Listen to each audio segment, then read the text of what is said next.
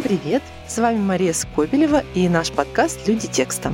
Сегодня мы начинаем второй сезон. Он будет посвящен всяким редакторским лайфхакам. Все темы этого сезона будут начинаться со слова «как». И сегодня тема выпуска «Как делать видеоблог». А в гостях у меня моя коллега, редакторка «Эльбы», а с недавних пор контент-продюсер Маша Луценко. Привет, Маша! Привет, Маша! Маша, для начала расскажи немножко о себе. Как ты вообще начала заниматься контентом, как пришла в Эльбу?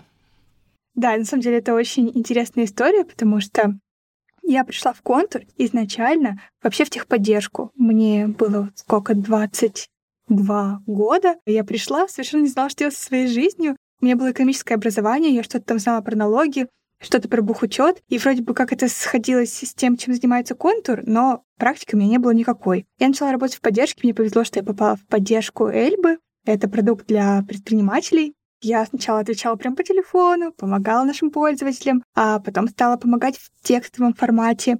И в какой-то момент в «Эльбе», в продуктовой команде, появилась Катя Широкова, она там была редактором, и она решила, что очень важно то, как ребята в поддержке общаются с пользователями. И решила провести для нас курс текстовый, чтобы мы переписывались с пользователями по инфостилю, заботливо, провела для нас курс. И это, наверное, было отправной точкой для меня, потому что я тогда поняла, как же это здорово помогать людям текстом. У меня тогда был всего один пример — это налоги. Да, налоги — это очень сложная тема, и говорить о них просто — это целое дело. И сколько заботы Катя в это принесла, сколько смысла она в это принесла, меня это очень сильно зарядило. И я прямо была там такой просто отличницей, делала задание самое первое, приходила. Ну, в общем, закончилось все это тем, что меня позвали в «Эльбу» писать уже статьи. И, на самом деле, опыт общения с пользователями мне очень-очень пригодился, потому что я практически 1,5 года с ними со всеми говорила. Я поняла, что это за люди, какие у них проблемы. Плюс я нарастила свою экспертную часть. И, в общем-то, довольно легко было начать для них писать. И я начала писать. Пришла к нам такая тема, о которой мы уже просто пальцы стерли. Она была такая очень эмоциональная, потому что налоговая была не права и просила предпринимателей платить больше налогов. Хотя они имели полное право платить меньше, но нужно было сходить в суд. Да? То есть, большая была вероятность, что им придется посудиться. Но суд этот выиграть было очень-очень просто. И, в общем, мне очень хотелось им это донести. И сказать, я понимаю, что вас пугают суды, я понимаю, что вы хотите сделать как правильно, как нужно, но вы тогда очень сильно сэкономите. Почему бы вам этого не сделать? В общем, это была такая эмоциональная тема, и хотелось подать ее именно голосом и с эмоциями. И текст уже не выполнял эту задачу. Как-то раз я просто пришла, записала себя на iPhone в офисе в субботу, смонтировала это, вообще бог знает как, что-то там нарезала и принесла своему руководителю. Это был один из самых тяжелых для меня моментов, потому что я в «Эльбе» тогда была, еще года не было, я была таким новичком, я была такая зеленая, я так всех боялась, они казались мне такими крутыми, серьезными людьми, делают от миллион лет такой продукт, а я пришла такая девочка юная. И что там записала. В общем, отправила я ему ссылку, я помню, я даже смотрела на него. Как меняется выражение лица. Да.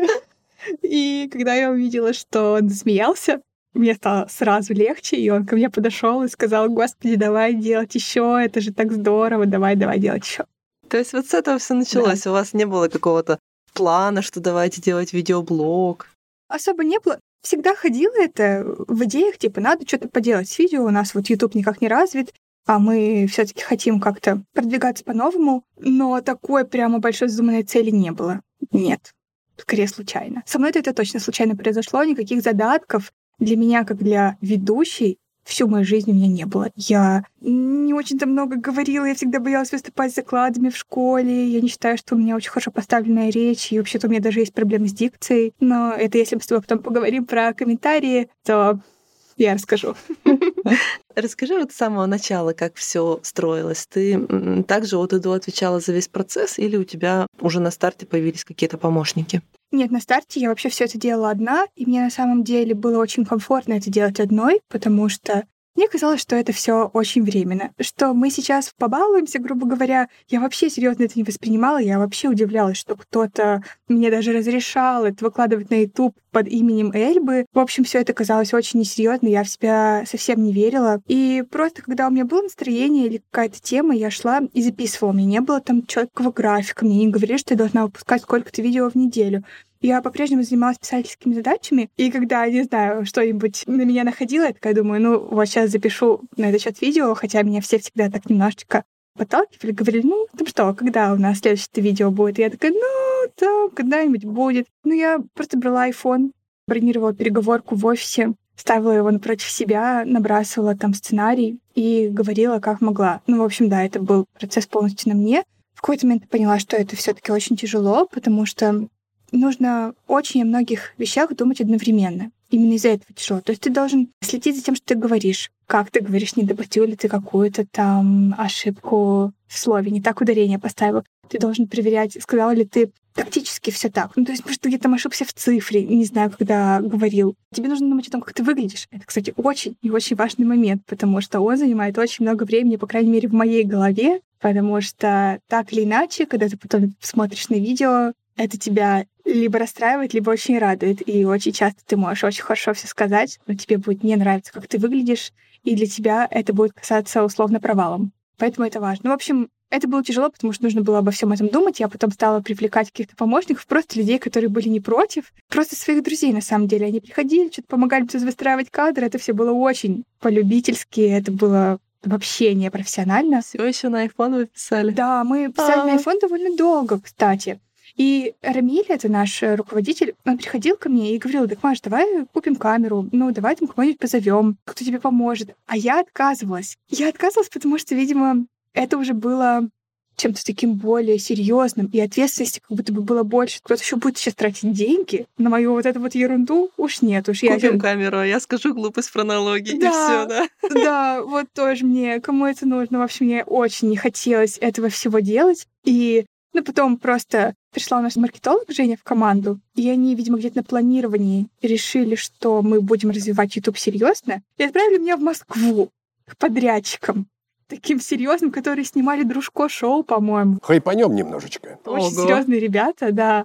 Отправили меня к ним. Они там подумали про все, про продакшн. Но в итоге я писала сценарий сама. И они сказали, о, мы тебе сценарий напишем. Но когда я их посмотрела, я поняла, что это очень неглубокие сценарии, и все-таки что-что, а тему я знаю хорошо. Может быть, я плохо знаю, как записывать видео, как на них наряжаться, как себя красить, но я, кажется, точно знаю, что говорить. В итоге сама записала сценарии. Мы тогда писались, я помню, просто до 3 часов ночи, потому что у нас площадка была занята. Там были режиссеры, там были продюсеры, визажисты. В общем, для меня, конечно, это было что-то вообще невероятное. Я вот тут записывалась на iPhone, а тут меня увезли в Москву, и там продюсеры, и вот это все. Это было очень волнительно и очень классно одновременно. Ну и, в общем-то, когда мы записали эти профессионально красивые видео, поняли, что как-то соглашаться на меньшее уже не хочется. А у вас была задача какую-то серию видео записать в этой командировке? Да, у нас была задача записать их качественно и посмотреть на выхлоп. Еще мы тогда начали их рекламировать параллельно на YouTube, то есть до этого мы даже особо... Ну, по-моему, мы начинали там как-то рекламироваться на YouTube потихоньку, а тут прямо у нас был подрядчик, который нам сказал, мы сделаем так, что у вас минимум у каждого видео будет 20 тысяч просмотров. И мы такие, вау. У нас там тогда до 10 еле-еле доходило тысяч просмотров. Ну, и, в общем-то, они справились со своей задачей, и... После этого мы начали снимать уже у себя в Екатеринбурге с подрядчиком видео. Приглашали оператора, звукаря, и монтаж у нас был свой, тут в Контуре. Ну и все, и начали так и рекламироваться дальше. И сейчас у нас, я тут собрала даже циферки, 21,5 тысячи подписчиков у нас сейчас. А просмотры, они по-разному. Там, если в тему попадешь, то 50, может быть, тысяч просмотров у видео. Есть одно видео вообще, у которого 150 тысяч просмотров. Вот так вот это зашла какие темы, например? Очень хорошо заходит тема про самозанятых. А у нас так получилось, что Эльба-то, она для предпринимателей, она вообще не для самозанятых. И я вот думаю, господи, как бы еще извернуть эту тему, чтобы про нее рассказать и чтобы на себя обратить внимание на Ютубе с помощью нее. Ну, это какая-то, может быть, очень отложенная продажа, когда эти ребята раскрутятся и перестанут укладываться в лимиты, они купят Эльбу. Возможно, я надеюсь. Кстати, у меня сейчас нету задачи через видео продать Эльбу. Грубо говоря, это для нас очень имиджевый такой проект, и у нас конверсии идут в подписки на канал, а не в оплату в Эльбе или в ее регистрацию. Ну, то есть понятно, что долгосрочная цель там есть, потом их всех перевести как-то к нам, оставить сейчас их с нами хотя бы как подписчиков. Но пока это имиджевый проект, мы работаем на очень высококонкурентном рынке. У нас очень много конкурентов банков, потому что мы бухгалтерия для малого бизнеса. Очень много банков сделали у себя бесплатные бухгалтерии, и когда человек решает стать предпринимателем, он идет в первую очередь в банк, и там ему все уже предлагают, и у него даже возможности не было узнать, у него даже потребности не было узнать что-то об интернет-бухгалтерии. И нам нужно хотя бы вот с помощью таких штук делать так, чтобы он знал о нас, чтобы он вспоминал о нас. А сейчас рубрика «Мнение эксперта». Возможно, вы тоже хотите запустить свой YouTube-канал, но раздумываете, не поздно ли уже стартовать на этой платформе. Мы спросили об этом журналиста Дмитрия Колезева. Дмитрий – экс-шеф-редактор «Знак.ру», издатель «It's My City» и главный редактор «Media Republic». Кроме того, он ведет свой телеграм-канал и канал на Ютубе. Вот что Дмитрий Колезев рассказал нам про перспективы Ютуба в 2021 году. Я думаю, что в 2021 году вполне еще можно запускать видеоблоги или какие-то проекты на YouTube. Платформа вполне себе живет, и там можно наблюдать большое количество новых проектов, которые появились вот буквально в этом году или в предыдущем году. Они продолжают набирать аудиторию, и прелесть YouTube, как мне кажется, как раз в том, что его алгоритмы позволяют новым проектам с достаточно интересным контентом, если он правильно сделан, правильно позиционирован, нацелен на какую-то конкретную аудиторию, правильно выбрана тема. В общем, если это хороший, качественный контент, то он довольно быстро может набрать аудиторию вообще без какой-либо рекламы, без дополнительных затрат на промо, на посевы, то есть только за счет своего контента и за счет алгоритмов YouTube, которые действительно неплохо рекомендуют, в том числе и новые молодые каналы, зрителям. Другой вопрос, что в России, конечно, есть некоторые риски того, что вообще непонятна судьба YouTube, будет ли он существовать в перспективе там нескольких лет, имеет ли смысл туда сильно вкладываться, нет ли риска потерять канал и большую аудиторию, если вдруг наше государство решит прикрыть YouTube. Но, в принципе, судя по последним событиям, потому что Google, как вы знаете, наверное, пошел навстречу российскому государству в некоторых политических вопросах, с YouTube, скорее всего, все будет в порядке. Ну, имеется в виду в порядке с точки зрения сохранности площадки и не в порядке с точки зрения политической цензуры на ней. Но если мы говорим про какие-то не политические проекты, а про коммерческие, там, развлекательные, корпоративные проекты, то, наверное, в этом плане за YouTube можно не опасаться. Но, в принципе, довольно активно развиваются и всякие альтернативы. И я лично для себя альтернативой считаю Яндекс.Дзен как видеохостинг. Я его использую, буквально просто дублируя свои ролики на YouTube в Яндекс.Дзене. И там тоже неплохие алгоритмы, которые привлекают достаточно большую аудиторию к молодым каналам. Опять же, если их контент как-то там правильно релевантен и интересам какой-то аудитории, в которую они целятся. И еще один момент про YouTube. То, что, конечно, в 2021 году контента на YouTube столько, каналов, роликов, циклов, всяких плейлистов, людей, что нужно очень хорошо подумать о том, что, собственно, вы собираетесь делать, для кого и почему это должно быть кому-то интересно. Стоит ли делать еще что-то на YouTube, там и так всего достаточно. Но если у вас есть четкое понимание, четкая концепция, вы знаете, что сказать, то вперед! Мы, получается, затронули тему конверсии и чуть-чуть даже тему продвижения. Давай я еще парочку вопросов задам про то, как вы все это делаете. Хочется от самого контента пойти. Как сейчас ты выбираешь темы для роликов? Ориентируешься ли ты как-то на запросы, что сейчас волнует предпринимателей? Или же говоришь о том, о чем они, может быть, еще не подозревают, но что вот-вот шарахнет? И что дальше происходит? Вот ты выбрала тему, как ты готовишься? Темы мы выбираем по-разному, мы советуемся с SEO-специалистами в том числе, но очень часто, если честно, тему я придумываю сама, потому что я понимаю, что сейчас у нее точно есть спрос. Но самое простое, когда вышел какой-то новый закон, новые правила, все хотят узнать, что это такое, как с этим разобраться, это довольно легко. Такие темы просто приходят сами. Ты даже не задумываешься об этом. Есть вечно зеленые темы, и я в силу того, что работала вот в поддержке и много чего изучила, много кому помогла, я понимаю, что эти темы, и хочется, чтобы на канале хотя бы вот этот пул вечно зеленых тем, он всегда был. И, если честно, их очень много, И, в общем-то, даже если ты не можешь придумать темы, ты всегда можешь найти что-то из этих вечно зеленых тем. Приведи пару примерчиков, чтобы слушатели наши понимали тоже. Например, как работать на какой-то системе налогообложения, да, то есть предприниматели работают на упрощенных системах, это у нас УСН, Патент, и как на каждой из них работать, какие особенности у них, им интересно это знать в самом начале. Или как уменьшать налоги на взносы, тоже вечная тема. Как сотрудникам что-нибудь сделать, как отправить их в отпуск, как отправить их в декрет. И когда мы выбираем тему сами или с помощью SEO-специалистов, то я просто иду и готовлю сценарий. Сценарий всегда на мне, и я всегда решаю, что я буду говорить и как. Я очень этому на самом деле рада, что это по-прежнему остается моим, потому что это прямо то, в чем я, наверное, разбираюсь, а я не очень-то во многих вещах в жизни разбираюсь, а в этой разбираюсь. И поэтому, когда меня на Ютубе кто-нибудь ругает, мне вообще не так обидно, когда меня ругают там, за мою внешность или за мою речь. Самое страшное, это когда тебе говорят, что ты недостаточно какой-то там эксперт или что ты говоришь что-то не так. Вот это бьет самое сердце, и это очень расстраивает. Поэтому стараюсь относиться ответственно к сценариям, хотя очень часто, конечно, не хватает времени. Ты просто, у тебя последний день, ты записываешь его, дописываешь просто на коленке, потом в следующий день тебя уже красят, ты сидишь, ты его дальше дописываешь.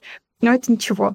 Это рабочий процесс, такое может быть. А сценарий у тебя дословный? Нет, не дословный, хотя он все равно хорошо довольно написан. То есть бывают люди, которые пишут себе не сценарии, а некоторые якоря, просто там обозначают себе, что с чем они будут говорить. Я все-таки прописываю все свои мысли, но когда я записываюсь, я не пользуюсь суфлером.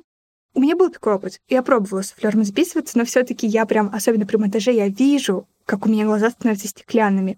Вот опять же, как будто бы у тебя есть возможность пустить фокус что-то на одно, ну, по крайней мере, у меня. И если я читаю суфлера, моя задача и мой фокус полностью на нем. И я думаю о том, как бы мне прочитать этот текст. И у меня уже нету силы и энергии, чтобы думать об эмоциях и о том, какой я поставлю где-то акцент или еще что-то. А когда я говорю сама, я понимаю, о чем я говорю. Я понимаю, как мне сделать акцент, какую шуточку, возможно, мне пошутить, какое лицо мне скривить. И поэтому мне не нравится работать с суфлером, я от него полностью отказалась. И просто мы записываемся по абзацам. Например, есть у меня какой-то абзац информации, я его перечитываю, все для себя так складываю и начинаю говорить на камеру. Там часто слова меняются, часто что-то в процессе добавляется. Сейчас у меня уже есть люди, которые следят за тем, что я говорю. И часто Маша, я называю ее продюсерка. Сейчас мы шутим, что она продюсерка продюсерки, но так получается. Я иногда, как что скажу, там 2 предложения, я скажу 4. Она такая, ну, Маша, ну ничего, тоже хорошо. Но меня хвалит. Волшебство раскрыто. Я думала, что ты прямо все рассказываешь, как есть. Нет. Без пауз. А мне кажется, волшебство как раз в монтаже, к сожалению. Монтаж делают все так, будто я вот пришла, села, рассказала все так идеально, но, конечно, это не так. Бывают и 4, и 5 дублей одного абзаца, и говорить одно и то же несколько раз, это вот уже стало моим таким обычным делом. Это очень странно. Очень странно говорить одно и то же несколько раз подряд. Особенно, если тебе нужно пошутить какую-то определенную шутку, и ты ее шутишь, представляешь, 5 раз подряд, шутишь одну и ту же шутку. Это же очень тяжело. Уже очень не смешно. И уже очень не смешно. Тебе точно не смешно, но надо постараться делать так, чтобы другим это казалось супер свежо и только что придумано.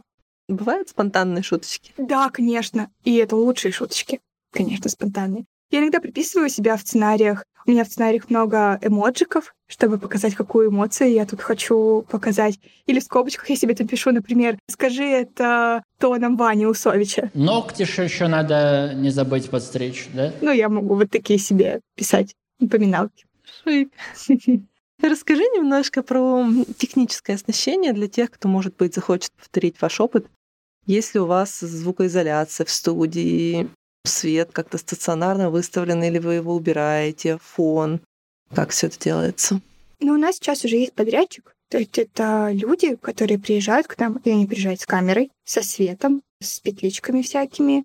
Они все это настраивают. Мы помогаем настраивать интерьер сзади, и как таковой шумоизоляции, звукоизоляции у нас нету. Ну, то есть это обычные переговорки в офисе, и, конечно, бывает так, что кто-то начинает что-то сверлить, конечно. Летают вертолеты постоянно. Летают вертолеты, как будто бы на военной базе записываюсь, честное слово, очень часто. Ну, у нас просто госпиталь недалеко. Кто-то начинает в коридоре обязательно шуметь. Внимание, пожарная тревога. Но это все такое тоже рабочий процесс, ничего страшного в этом нет. Мы уже начали гораздо проще к такому относиться. Ну, слышно там что-то на фоне, но ничего страшного. Сначала-то мы были такими отличниками, там все ждали, чтобы идеально все было. Сейчас уже такие, нормально, пойдет. Ну и ребята, конечно, полностью закрывают это, я имею в виду операторы. Эту боль они с нас снимают, и это очень важно, на самом деле. Свет — это очень важно. В том числе это очень влияет на то, как ты выглядишь. Можно поставить свет так, что ты просто смотреть на себя не сможешь. Можно поставить свет так, что ты просто думаешь, господи, я что такая красотка, что ли, как прекрасно. И это поднимает уверенность так твою, и сразу же хочется говорить. Вот на самом деле очень важно, как ты выглядишь. Ну, по крайней мере, для меня. Вот в этом процессе, если я себе понравилась, то есть мне показывают какой-то пробный кадр, и я думаю, вау, как клево, все. У меня эта боль, она просто все уходит. Я об этом просто не думаю. И у меня остается в голове место, чтобы подумать над текстом, над тем, что я говорю, над тем, что я пошучу. И это очень важно. Это бесценно. Тебе мейк делают профи? Расскажи немножко вот про этот опыт. Да. У тебя был прекрасный пост в Инстаграме на эту тему. Да, потому что это был такой целый путь. Вот я когда приехала туда, в Москву, там была визажистка, и у меня довольно, не знаю, нестандартное, что ли, лицо, и какие-то обычные правила макияжа ему не подходят, потому что оно такое, не знаю, бэйби-фейс, может быть, он называется, у меня такие щечки, и их всегда пытаются сделать какой-то контур им, и такое точёное, такое личико точёное, и я начинаю выглядеть как тетенька, причем такая странная тетенька, у которой щеки, которые закрасили. Не знаю, помню, в Москве мне даже подошел режиссер, я помню, а к визажистке сказал: ну давай, Маша, щеки закрасим. Да, потому что надо, чтобы она выглядела там секси или что постарше. И прическу мы тоже сделаем ей постарше. Ну, вот это мне на самом деле очень не понравилось. Я чувствовала себя некомфортно. Не собой. Что... И да, я чувствовала себя не собой. Это было так странно. Я смотрела на этот плейбэк, и вот я думала об этом, а я не хочу об этом думать, когда я записываю видео о сложных, темах. Дайте мне подумать о чем-то другом. Сделайте так, чтобы я об этом не думала.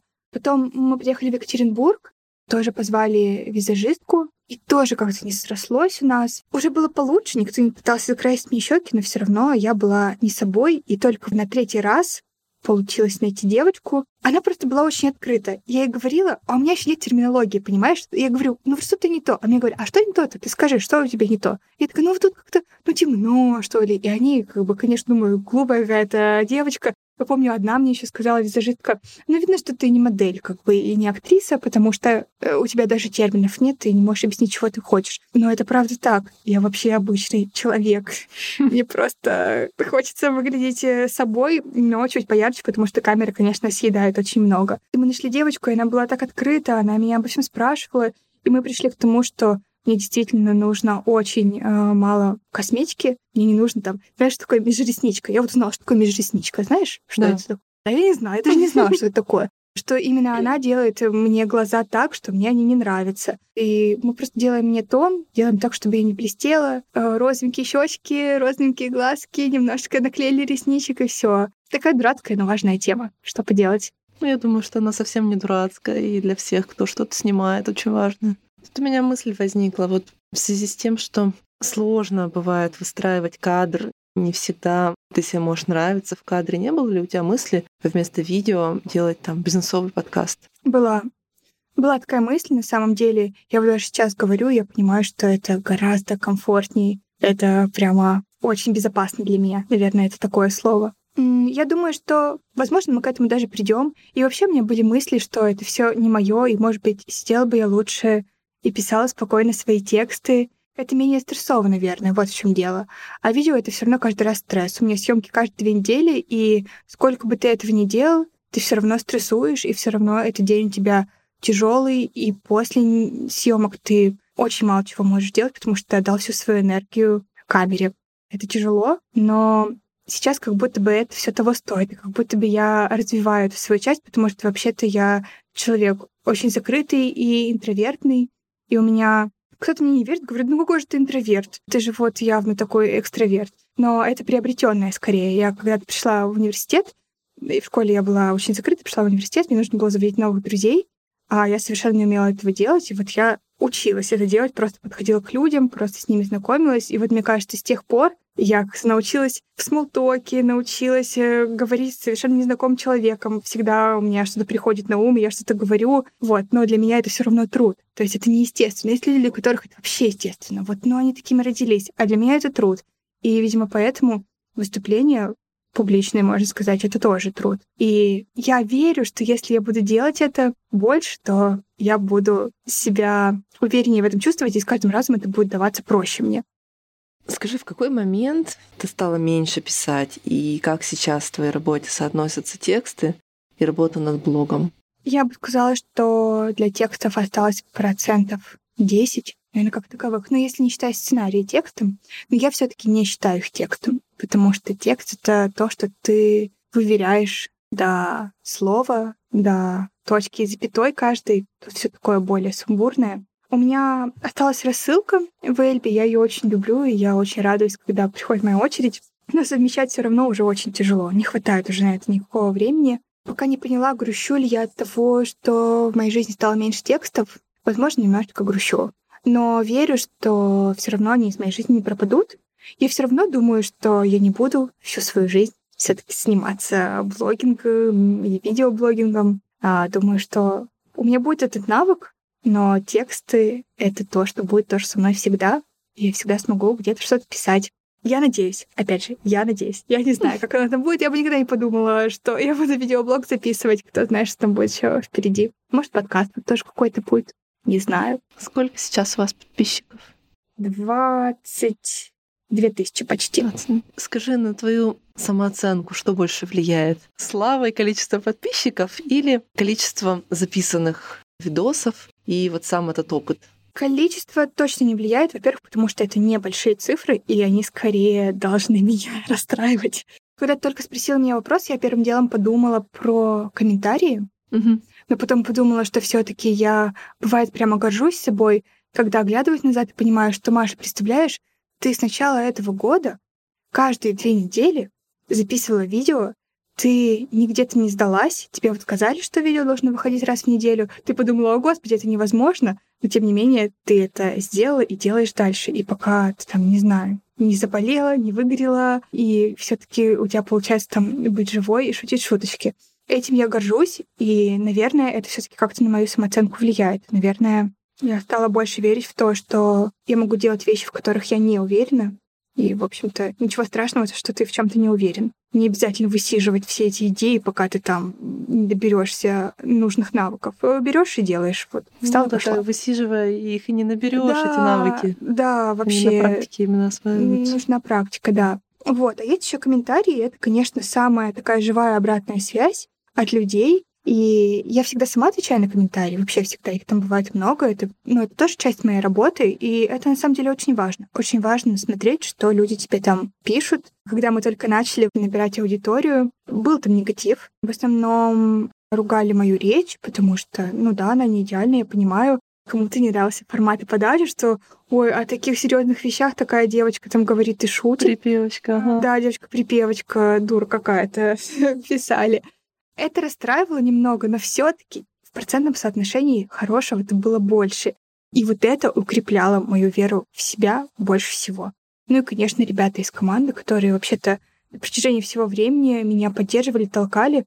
Если бы не они, я бы точно этого не сделала. Я бы хотела, чтобы у меня была такая история, что я сейчас пришла к тебе и сказала, никто меня не поддерживал, а я вот такая молодец, пошла и сделала сама с нуля. У меня вот совсем не такая история. Я, наоборот, всегда такая, да я ничего не могу, не буду. А люди взрослые приходили и говорили, Маш, вот тебе все ресурсы, пожалуйста, бери и делай, мы в тебя верим, нам все нравится, ты такая классная, просто постоянная вот эта поддержка была, и с ней у меня стало это получаться. Без нее, думаю, нет, не смогла бы. Так что огромное им за это спасибо. Маш, ты несколько раз упомянула про особенности речи. Вот я слушаю, смотрю твои видео, и кажется, что у тебя сейчас с речью намного лучше, чем когда ты только начинала. Ты как-то специально занималась или это просто с опытом пришло? Просто с опытом пришло. Я пошла там один какой-то онлайн-курсик, хотела как-то свою шепелявость исправить. Это было не какое-то серьезное там обучение. Мне кажется, просто с опытом пришло. Стало больше говорить, видимо, стало лучше получаться. Круто, если это заметно. Мне кажется, ты стала более обстоятельно говорить. более четко проговаривать все. И прямо слушаешь уже и думаешь именно о содержании. Не отвлекаешься. Спасибо. Расскажи немножко о том, как вы продвигаете ваш видеоблог. Мы продвигаем его с помощью рекламы на Ютубе. То есть мы платим Ютубу за то, чтобы он подсовывал наши видео плюс-минус подходящей аудитории. То есть там в рекомендациях у них всплывает, или как бы следующий видос у них мой включается. Это наш основной способ продвигаться. Ну и плюс у нас же в Эльбе есть там целая справочная, у нас есть соцсети. И мы по возможности везде это пихаем. Это хороший контент. Для соцсетей он тоже подходит. Я делаю там всякие забавные нарезочки из одного большого видео, и мы заливаем это в Инстаграм, например. Сейчас у нас есть план попробовать как-то через ТикТок это все продвинуть, то есть записывать вертикальные видяшки. Мы уже подготовили такой пул контента, и его нужно просто начать выкладывать, но мы серьезно сидим и ссым, потому что это так странно, потому что он очень специфичный, он прям такой весь такой веселый, и вроде бы мы понимаем этот вайб, и вроде бы сделали так же. Но я лично чувствую себя немножечко дурой на этих видео и думаю, господи, сейчас кто-нибудь из маркетинга в Контуре большого придет посмотреть на ТикТок Эльбы и подумает, о боже. Ну и что? Даже если подумает. Даже если подумает, да, наверное, 5 минут подумает и забудет. Вообще за этот год до сентября нас посмотрели 1 109 000 раз. И даже половина примерно это реклама. Ну, получается, что доберешься ли ты до цифры в 50 000 зависит не только от тебя, но и от рекламного бюджета. Да, конечно. И это решаю не я. Я заметила, что вы сейчас начали продвигаться через статьи Контур-журнала. Делать с небольшими дисклеймерами текстовыми публикации. Основная информация там подается в видео. Расскажи, пожалуйста, про этот опыт. Приходят ли к вам с этих статей люди? Насколько это эффективно? Вот об этом я у маркетолога, кстати, не спросила перед нашей с тобой встречей, поэтому не знаю пока, насколько это эффективно для нас, но мы недавно начали это делать, поэтому, мне кажется, надо чуть попозже оценить. Но мне очень приятно, что Контур начинает поддерживать нас и меня, потому что действительно Контур такая большая машина, столько у нее аудитории, столько у нее статей и разных мест, где можно себя показать. И то, что вы так приходите ко мне, ты в том числе, и говоришь, давай вставим сюда, это вообще самое лучшее, что может случиться. На самом деле, для меня лично. Очень рада. Я тоже от этого кайфую, потому что мы большие, и нам нужно синергетический эффект создавать за счет того, что мы делаем много разного. Да, надо помогать друг другу, и мы можем это сделать. Мне бы в конце хотелось сделать такую маленькую шпаргалку для тех, кто тоже думает о создании видеоблога, хочет выйти на YouTube со своим там бизнесовым каналом. Какие бы ты посоветовала этим людям задать себе вопросы, чтобы понять, нужно это или нет? Наверное, первый вопрос, есть ли в том, что вы собираетесь делать, какой-то изюм. Изюминка, да, потому что наверняка то, о чем вы собираетесь рассказать, кто-то уже рассказал, и не раз, и это нормально. Но если у вас есть что-то особенное в повествовании или в формате, обязательно попробуйте. Чаще всего это вообще ничего не стоит, и вы ничего не теряете. Встали, на iPhone записали, посмотрели. Ничего страшного в этом нет, это никогда не провал. И ошибаться вы будете к этому готовы, это нормально. И здорово, если у вас будут люди, которые вас поддержат, несмотря ни на что. Вот в моем случае это было решающим фактором. Если бы их не было, ничего бы не было. Так что второй вопрос, наверное, есть ли у вас люди, которые могут вас поддержать. Третий, скорее, не вопрос, а совет. Он заключается в том, что, скорее всего, вы какие-то там творческие люди, и творческому человеку вообще важно себя окружать каким-то, не то чтобы позитивом, наверное, да, позитивным каким-то фоном, потому что творчество работает только когда ты в хорошем состоянии, когда у тебя есть силы, когда ты не вымотан, когда у тебя вот опять же есть поддержка, когда ты сам хорошо к себе относишься. И если ты будешь постоянно замечать все свои недостатки, то будет очень тяжело идти дальше. Ты творческий человек, гордись этим и относись к себе хорошо, люби себя хорошо. У тебя тогда включится поисковое какое-то поведение, всякая креативность будет развиваться. И хочу, чтобы творческие люди хорошо к себе относились. На самом деле, любые люди, не только творческие. Вообще-то это всем полезно. Я бы просто об этом напомнила, что важно любить себя и прощать себе ошибки. Спасибо, Машенька. Пожалуйста. Я задумывала это интервью как такое немножко техническое рассуждение о том, как все делать, а у нас вышел такой сердечный, человечный разговор, теплый. Ну, я рада. Я люблю такие больше, чем технические разговоры, если честно, потому что во всем есть жизнь, даже во всяком таком процессе. Огромное тебе спасибо. Пожалуйста. Большой привет Эльбе. Спасибо, я передам. Лайк, шер, подписывайтесь на наш подкаст «Люди текста». С вами была Мария Скобелева и Маша Луценко. Пока-пока. Пока.